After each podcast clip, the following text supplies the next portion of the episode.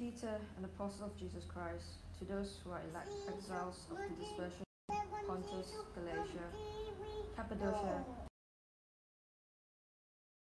knowledge of God the Father, and the sanctification of the Spirit, for obedience to Jesus Christ, and for sprinkling in his blood. May grace and peace be multiplied to you. Thank you. So this is the Word of God. Thanks be to God. Well, thank you. Now you could uh, the stream you can now cut it to the big screen, so it's just checking the stream. Hintai has just said that it's sometimes a bit choppy. For some reason, it's a little bit it breaks up a little bit. So if there is an interruption, those of you in the stream, uh, I think worse. See if, there, if it continues, we'll restart the stream and see if that works. So just bear with us as we as we do that and I had um, I had a book around here, Stefan. Just give us one second. Uh, it's a book underneath the communion, which is not a bad place for it to be. Thank you.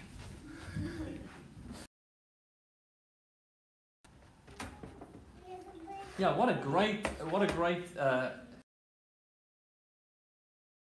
to this new epistle, Peter's Peter's letter, and uh, we're going to unpack it uh, very deliberately, word for word, this morning. Uh, I think there's much that we can learn from it. Whether you're a believer or not, I think it's vital to get some insights into what the church is and, uh, and what it means to be a Christian uh, in, in this world, in our current time and place. Um, so let's just go through it very slowly, and I'll, I'll get to the applications in, uh, in the verse as we unpack it. So, first line says this Peter, an apostle of Jesus Christ. Peter, an apostle of Jesus Christ. Um, let me get it up there. What is, uh, who is Peter? That's perhaps a first good question to ask. Who's Peter? Peter, of course, is the name And often you read perhaps about him in the Bible, and he's called and he's called Simon Peter. Simon Peter. It's the same man. And the word Peter, we are told, uh, is is is the word for a rock. Petros, a rock. Peter. Peter means rock. Uh, and and then sometimes you're a bit more confused because this man is called Simon, and then Jesus calls him. Speak Greek. Jesus spoke Aramaic, and in Aramaic his name is not Peter, or Petros in Greek, but he's Cephas. Charles is there to tell us. Cephas, which is the Aramaic name for the rock. And so this can be confusing as you read the New Testament. Cephas, Simon Peter, Peter, they're the same person. Uh, and Jesus gave him the name Peter. Uh, Peter was an apostle. That's the next word we encounter an apostle. Uh, what is an apostle? An apostle is someone who has been sent by someone else He's in that, in that word, in that sense, a messenger. He's an apostle, but an apostle has a specific meaning in, God's word. To be an apostle is to be an ear, an eyewitness of the things that Jesus said and did. And Peter was one of the twelve. He saw and he heard firsthand the things that Jesus did and said. And he will refer to them throughout this letter. You will hear him speak about the things that he's encountered firsthand. So, so here we have an authority that is speaking to us about what he heard and saw. Mark was telling us what Peter saw, but Peter is going to tell us what he saw. But Peter is not going to give us a historical narrative account of Jesus' life. He's going to answer the question what does it mean? What does it mean to. Uh, what, what does it mean that Jesus came, took on human flesh, died on the cross, rose again, and poured out his Holy Spirit on a chosen people? What does it mean? That's what he's going to tell us throughout this book. And he's going to do this in an authoritative way. An authoritative way. Uh, if you want to put yourself back into the shoes of a first century Christian, you had one source of authority in your life, and that was the Bible, the, the Old Testament scriptures, called the prophets. That's how they referred to this. The prophets. The prophets were read in the synagogues uh, and when it's pulled out, or in the temple, when the prophet's writings were very carefully copied and read out in synagogue meetings, uh, it was uh, with great with great uh, somberness and care because it's something very, very important with great authority. But we find out that the first century Christians, they treated, they treated the words of the apostles with the same authority, with the same authority. Uh, and it's uh, only through reading some of the some of the historians that's looked at these accounts that we see with how much authority they've treated them. In 1893, Lightfoot, who is one of the well-known uh, commentators on historic sources, he wrote. So that's over 100 years ago. He, he wrote that people that lived much closer to Jesus' time, some of the church fathers, they treated the words of the apostles as authoritative. Long before any of the councils said that the New Testament, the words of the apostles, are authoritative. These men treated them as authoritative. These are people like uh, Polycarp and Ignatius and Clement of Rome. They all treated the words of the apostle as an authority equal to that of the prophets, equal to that of the Old Testament. And so, what we have here is we've got a word of uh, authority. Um, this word of authority that uh, we have well, it comes from it comes from uh, Peter. Peter who says he is uh, he is an apostle. Now I'm going to stop there for a moment because apparently there's something wrong with the stream. Let me just see what they say. They agree something is better. Seems to have settled. I'm going to take your word for it that it's now settled down. I don't know why, how it can settle. It has a heart and a mind of its own. Um, yeah, let me know if it uh, if it goes crazy again and we might re, re, restart it. Okay, so Peter is an apostle, an apostle of Jesus Christ, of Jesus Christ. It means that Jesus sent Peter, Peter the rock, he sent him, and he sent him with great authority. He's invested him with authority. So the things that he would say to us really matters. It doesn't only matter because it's in the Bible, it also particularly matters because it's the apostle himself that says these things to us. And so, what is it that he uh, who is it that he says these things to? And he tells us who it is that he says these things to. Uh, he says, To those who are elect exiles of the dispersion in, he names four places, which is today's modern day Turkey Pontus, Galatia, Cappadocia, and Asia and Bithynia. Uh, this is his audience. He's writing to his audience, a very specific audience. And it seems like the commentaries are agreed that uh, no other apostle has visited any of those places. Now, I know it says Galatia in there, and we know Paul wrote a letter that is addressed to the Christians in Galatia. Uh, and, uh, and so there's a question about how many of them in Galatia knew any of the apostles, including Paul. So there's a bit of a question mark. And keep this in the back of your mind. Paul often would say, I have visited a region, an entire region, but he's only visited the cities. And he often does that. He goes to the city, and because he ministers to the city, he knows the city is the heartbeat of the whole place, and people will from there go out into the whole region. So by visiting the cities, he's visited the whole place. My judgment on this is that no apostle has visited any of these places. This is a letter written to them from one of the apostles, due in part to the fact that no one has visited them before. So that's something worth knowing. Who are these people? They are converts to Christianity. They are Christians. They are not primarily Jews that are in these places. these aren't Jewish converts that's converted to Judaism from, from other nations, and now they're Jews that's God-fearers living in these places. No, these are Christians from all tribes, tongues, and nations that's living over modern-day Turkey. Uh, and, and they are all they're all united in this one thing, and this is what Paul get, uh, Peter gets to now. He says, to the elect exiles of the dispersion. He puts three words together elect exiles of the dispersion. So let's leave elect exiles for a moment. Let's just talk about dispersion. Dispersion is a technical term for diaspora, or the diaspora You'd often hear people these days say, I mean, I'm part of the South African diaspora. I've left South Africa. I now live in London. There's people, there's South Africans all over Europe, all over the world, in all kinds of places. Uh, we similarly get Nigerian diaspora and New Zealand diaspora. It's a word often used for people that are scattered all over the place. But that's not what Peter meant here. He wanted these first century Christians to know that there is a biblical model for their scatteredness.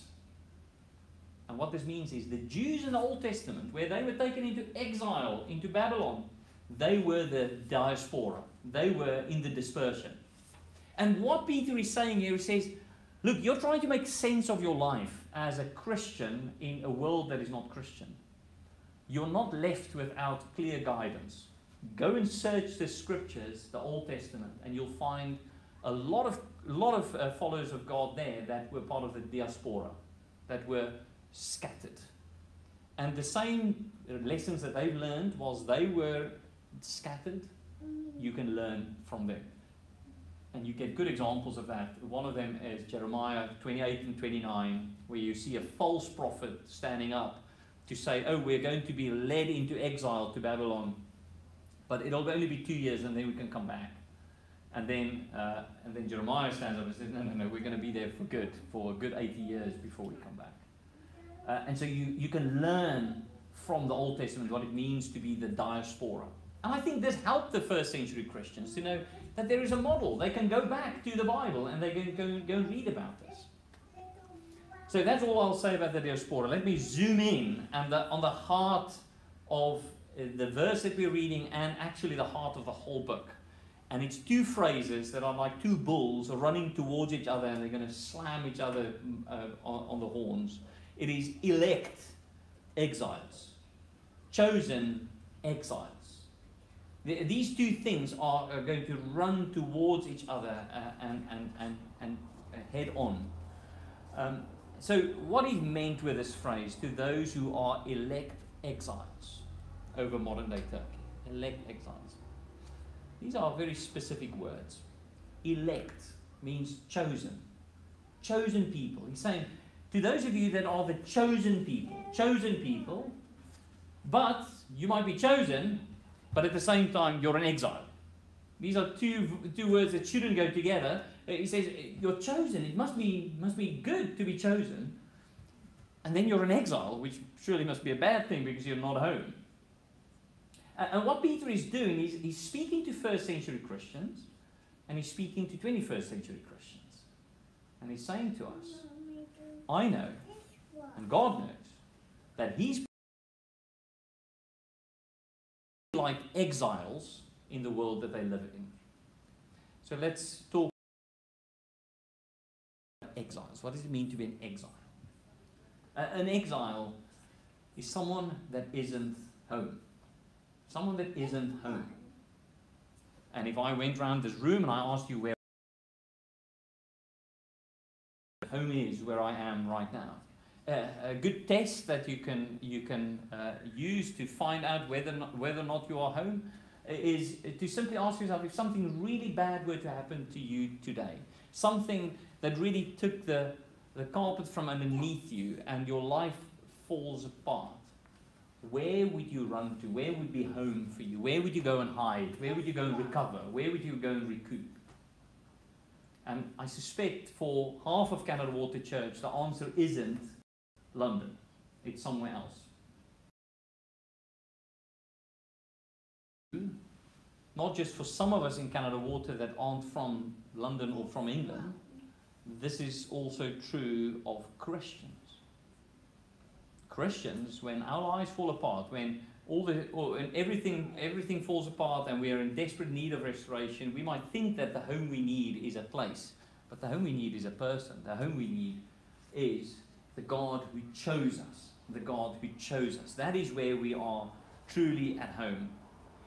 So to be a foreigner means to be at home, to, to not be at home uh, in the place that you're at. And the place that you're at, well, it has different values, it has different customs, it has different cultures. You always feel yourself having to learn new things. You're not quite sure how this works or how that works. You're always feeling a little bit unsure about yourself. And what Peter is saying here is saying, this is normal, not just because you're Bulgarian or because you're South African or because you're Nigerian or because you're from outside of London. This is, this is normal because you're a Christian. This is why you don't feel at home, is because you're chosen for something else, for another home.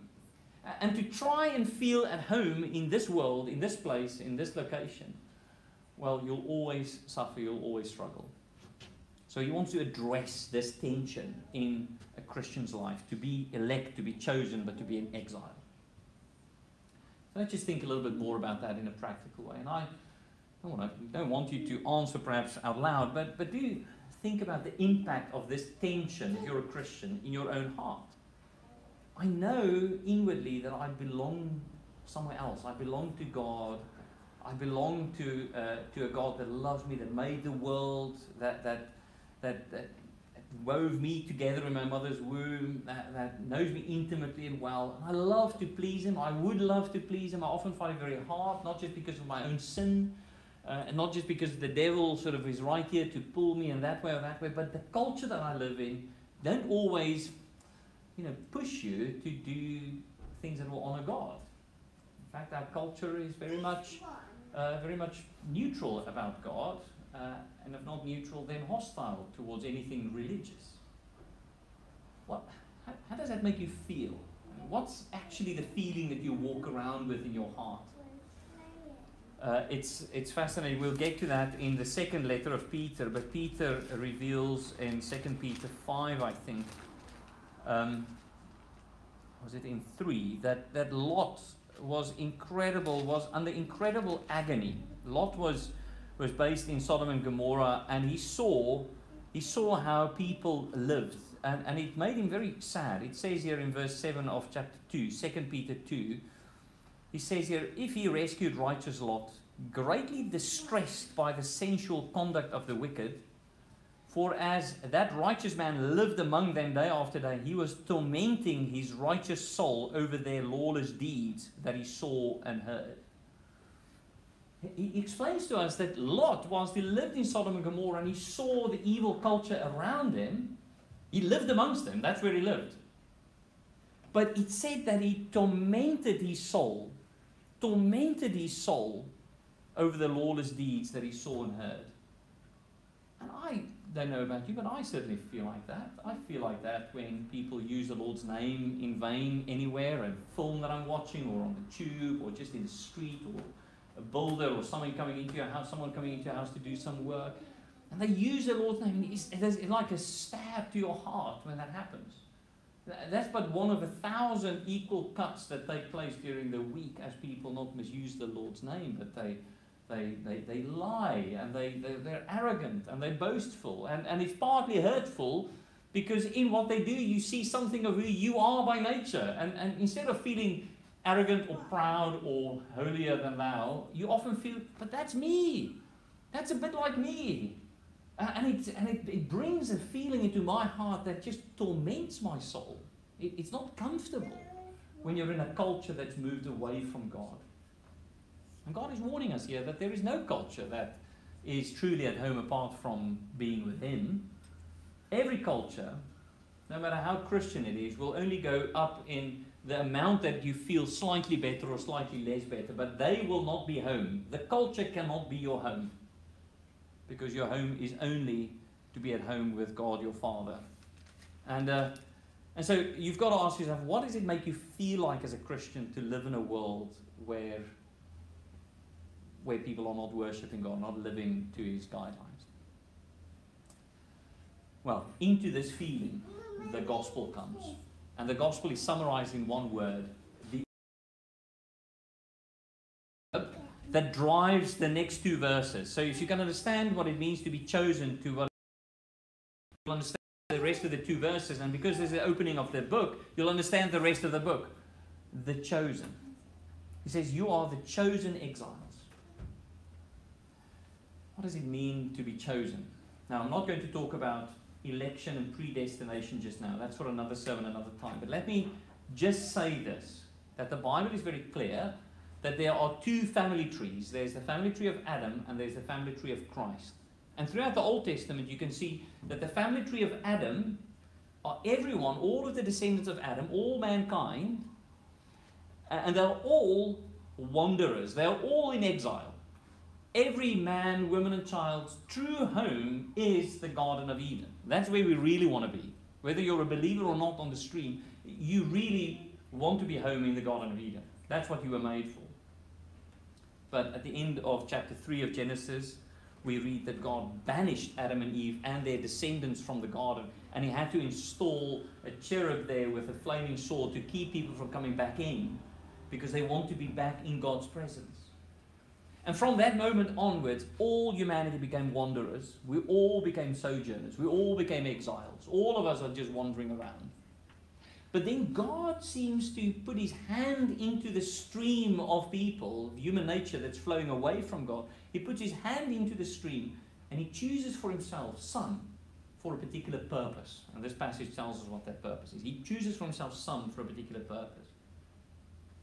And I can make the purpose clear by telling you about the opposite. The purpose, opposite of that purpose, is to be distracted. That's the opposite. Distracted. Let me give you an example. Uh, Cain and Abel. Cain and Abel, they are two brothers. They are the two sons of Adam and Eve. And Cain and Abel each brings an offering to, the God, to God. God accepts Abel's offering, but he rejects Cain's offering. Cain then proceeds to kill Abel. His punishment for killing Abel is that he is sent away from the family. He's sent away. Uh, and he, he's, he's very sad in Genesis 4 when this happens. He's terribly exposed and vulnerable. He says his judgment is too heavy for him to, to carry, it's too much to be sent away, to become an exile, to become a wanderer. But nonetheless, he has to go, so he goes. And you know where he goes to? He goes to the land of Nod. And the land of Nod, you'll see in your Bible, it has a, has a little footnote there that will tell you the land of Nod means wandering, the land of wandering. The wanderer is sent to the land of wandering. And the first thing that he does in the land of wandering is he solidifies his exiled status. He, he, he, embraces the fact that he is now an exile, he is now a wanderer, and he starts a city. That'll keep him busy in his state of wandering. He tries to make a city to make him feel more at home. Now, I know, Nadia, you heard this talk on Thursday when we said that Cain and Abel, then Cain founded the city, and the city was actually the first form of technology. First form of technology. He distracts himself from his wandering status by setting up a city with some walls, with some irrigation, with some perhaps some nice internal lighting, lighting and uh, flushing toilets. I'm not sure what they did in the city, but he built a city. It must have taken up his whole life to do that. But at heart, what was going on in Cain's heart? I'm a wanderer. I'm not home. I'm an exile. I'm, I'm not where I'm supposed to be. But he kept himself busy. Now, church and those of you on this stream this morning, isn't that what we do when we go into the world of technology? Our phones, the 24 hour news feed, anything else in terms of our lives, technology that we hold or keep ourselves busy with, from fixing cars to bicycles to hanging light fittings to sorting out your, cab- your, your, your cupboards. It's distraction. You want to feel at home. And that's the feeling I get when I look at interior design pictures for one. I look at them and I think, oh, that looks lovely. Those scatter cushions, they just look so comfortable. I, I love that go on the John Lewis website, see how much they'll cost. Oh, that's too much. Anyway. Uh, so you're constantly aiming to feel at home in everything that you buy and that you, that you put around you. You long to feel at home. But in many ways, we are distracting ourselves from the central truth, and that is that we are in exile. And the only antidote for this exile is to not be distracted, but to be focused on a truth, and that's what Peter wants to get us at. He wants us to focus at a truth or on a truth. And I'm going to un- unfold this truth to you. So hopefully you can focus on this truth. But here is the truth. The truth is, to those who are elect exiled, uh, elect exiles, according to the foreknowledge of God the Father, in the sanctification of the Spirit, for the obedience to Jesus Christ and sprinkling with his blood. Father, Son, and Holy Spirit. And if you want to understand this passage a little bit better, you can go to the to the central verb to the whole passage, the main word that tells you what's happening, and it's the word for choosing, for chosen. The, the central thing that's happening is you are chosen according to the foreknowledge of God the Father. You are chosen by the consecration or the sanctification of the Holy Spirit. You are chosen for obedience and sprinkling of the blood of Jesus Christ. To be chosen, Father, Son, and Holy Spirit, chooses a people, put his hand into the stream of water, chooses for himself a, a group of people. And he's really saying to all of us that are believers, he's saying, I want you to focus on that, that you are chosen by Father, Son, and Holy Spirit. Now, he's going to do a bunch of things with you. He's chosen you and he wants to do all three persons of the Trinity. Wants to do something with you and wants you to understand something. But that's where your focus needs to be. Instead of being distracted from your wandering status, exiled status. Keep yourself busy with your career, with house building, with this fixing, with social media. He says, no, no, no.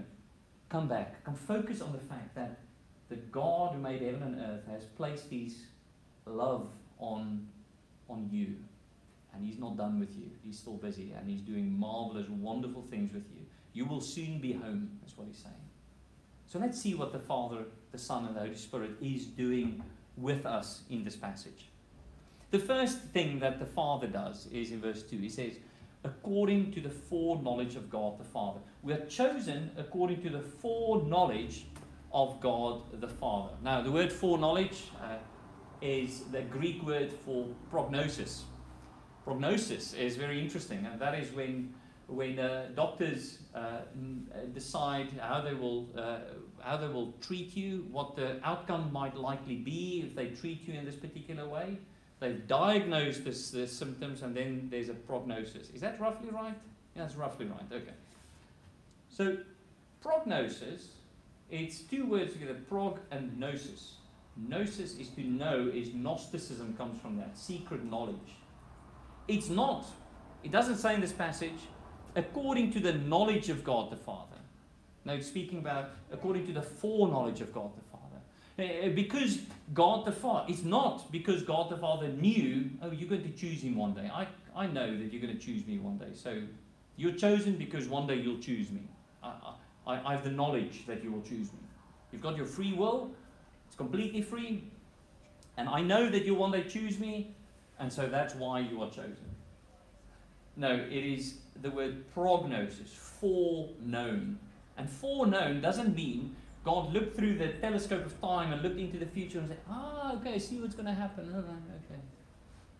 That's why you're chosen, because I know you'll one day choose me. And that now I can refer. Because you see, we've got a problem here. The Bible would tell us that God chose us before the foundation of the earth. Those that belong to God was His even before they existed. God foreknew who is going to be his people, who he will choose to be his people long before he even made the people.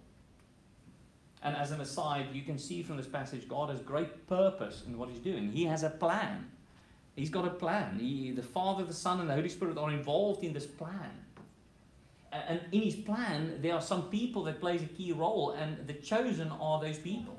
And God has foreknown them, and John Stott would say, those that he foreknew, he foreloved. It is because God placed his love, before the foundation of time, he placed his love on Kruger de Kock. He said, I placed my love on Kruger de Kock. And he made Kruger de Kock. And out of that, uh, my love, uh, God's love and my love for him became one the moment that I was made. Well, later on, I professed my faith in the Lord, and then you could see the fruit of the fact that I was foreknown. But my, my coming to faith was not my own doing. It was not my own doing. We'll come to Martin Luther in a second, who said something quite similar to that. But to be foreknown is to be foreloved. God's play, God placed His love on me, and His love on me, and that is uh, how He knew me. I said, Kruger, that sounds like theological gymnastics to me. It feels like trying to do something that doesn't quite fit. No, surely it just means that God knew beforehand I'll choose him. So what's that all about? The trouble is, in the same book, in the same chapter, in chapter 1 in verse 20, he talks about Jesus. And this is what he says He was foreknown before the foundation of the world, but was made manifest in the last times for the sake of you. That's verse 20. So, so it says, God the Father foreknew Jesus Christ before the foundation of the world. And I think, did he just did he look down the telescope of time and see his son? No, surely not, because his son was there from the beginning all the way through. It can't mean foreknew in that he will find something out later on or he looks forward to find it out. It can only mean foreknew in that he loved his son. His son was already, he knew him in the way that Adam and Eve knew each other in the Garden of Eden and had children. It refers to their intimacy, foreloved. God knew his son. God knew his chosen ones before they came into being, he knew them intimately. He placed his love on them. And so, this is Peter's way of saying look, you can be distracted trying to make a home for yourself, or you can come home to your Father that made you, that chose you, and that wants to bring you home. That's the options that's open to you. But those that choose Him, choose Him because He chose them, and they come home to Him. They come home to Him. So that's God the Father. Then the next one is what does the Holy Spirit do? You are chosen, and the passage says, in the sanctification of the Spirit. Now, a little bit of a debate at the moment. Chosen in the sanctification of the Spirit, or is it chosen by the sanctification of the Spirit? The commentaries seem to be divided on that particular topic, but the rest of the Bible makes it clear. By the Holy Spirit.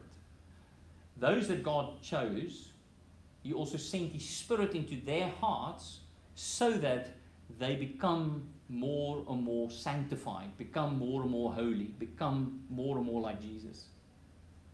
The Holy Spirit comes into our lives, and it's by this Spirit that we can hold on to the work that Jesus Christ has done on our behalf and can know that God the Father loves us. It's the Holy Spirit that reveals this to us, and that's why I said uh, Martin Luther comes into play here. When Martin Luther explains the Apostles' Creed, that line where it says, I believe in the Holy Spirit.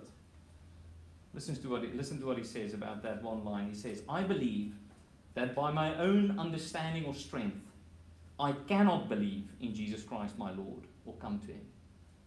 When he says, I believe in the Holy Spirit, he's saying, the, the one thing that I really believe is that I don't believe. That's the one thing that I say. He knows that the one thing I believe in is that I can't believe in God all, all by myself. I just can't. I believe in the Holy Spirit. I believe that the Holy Spirit is the only agent through which I can come to God. That's what Peter is reminding us of here. He says, You are chosen according to the foreknowledge of the Father by the sanctification of the Spirit. When the Holy Spirit comes into your heart, He gives you a new desire to live for God. And this desire is not from within you, it comes from without you, it comes from God. And what happens is your character becomes more and more conformed to Jesus. Your character changes. It's not just your behavior, it's not just pretending that you're holy or that you're doing the right thing, it is your whole character changes so you can become more like Jesus. That's sanctification. And then lastly, for obedience to Jesus Christ and for sprinkling with his blood. What does it mean that I'm chosen for this purpose? For for obedience to Jesus Christ and for sprinkling with his blood. It sounds quite ominous. I was chosen for sprinkling by his blood? Are you telling me That's a bit disconcerting. Not not if you remember at the Lord's Supper, I lift up the glass at some point and I read the words of 1 Corinthians 11, where Peter, uh, where Paul says, Jesus told them to say, This is the cup of the new covenant, the new covenant. So let's rewind. We're talking about covenant at the moment, new covenant. We're talking about sprinkling of blood. What's going on here? In Exodus 20, God gives them the Ten Commandments. He tells them, This is how I want you to live. Uh, and then after he's told them how to live, in Exodus 24, the people, oh my goodness, you've got to love the people. I think I would have done the same. The people say, Yes, God, all that you've told us to do, we will do it. Yes, we will do it. All the words that the Lord has spoken, we will do. Yeah, very enthusiastic. It's a bit like we all feel after Christmas, and you think, I'm going to start exercising every day, seven days a week. I'm going to start every day, I will do it. Well, you last about two days normally. They say this. Now, God knew that this is what his people are like. And the old covenant said, There's the law, do it and be saved. But the new covenant says, there's the law, you can't do it, I'll save you. And that's where the sprinkling of the blood comes in. And God already told them about this in Exodus 24, because in Exodus 24 they say, All that you said we must do, we will do it. And then God says to Moses, Moses, take some blood, half of the blood, put it in basins, and half of the blood, throw it against the altar. So he takes half of the blood of the sacrifice they brought and they throw it against the altar. What happens to the other half of the blood? And Moses took half of the blood and put it in basins, and half of the blood he threw against the altar. Then he took the book of the covenant and read it in the hearing of the people. And they said, All that the Lord has spoken we will do, and we will be obe- obedient. Moses took the blood and threw it on the people and said, Behold, the blood of the covenant that the Lord has made with you in accordance with all these words. You see, the blood that was splattered all over them must have been yucky for a start, but it was splattered all over them so that they can have a sign and a seal of this covenant that they made with God. We will do everything you've said we should do, we will do it. And we, we happily adhere to the terms of this agreement. And if someone has to die in order to meet these requirements, it's fine. But you see, no person could ever fulfill the law. No person could ever fulfill the law that God made with them. They could never keep to these commandments. And God knew that. He gave them the sign because He said, I know you can't do it, but I will do it on your behalf. I will come and my blood will be splattered in order to save you. And now we celebrate it in the Lord's Supper. We say, This is my blood, the cup of the new covenant. It is the blood of Jesus Christ that was poured out for our forgiveness on the sins, uh, for sins. That is the blood that when we baptize someone and we, we sprinkle water on them, we can immerse them as well. But if we sprinkle water in, that's the message that comes with it. It is the blood of Jesus that washes our sins away. And that is the sign of the new covenant that is now existing between us and God. You see, we live in this tension, elect exiles. And God says, I know this puts a tension in your heart. But do not believe for one moment the way to resolve this tension.